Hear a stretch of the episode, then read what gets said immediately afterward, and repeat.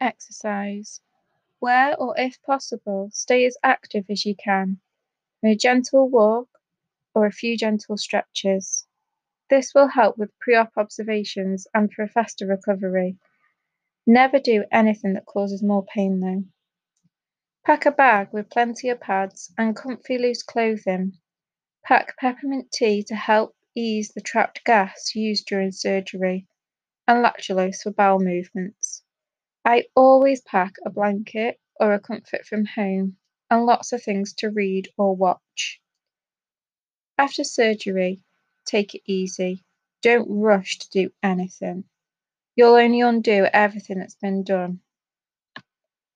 As soon as you feel comfortable to do so, look after your pelvic floors. Just a few gentle pelvic floor exercises each day go a long way. And finally, make a list of things you want to achieve that you haven't been able to do. You'll feel so good and will give you something to aim and look forward to after surgery.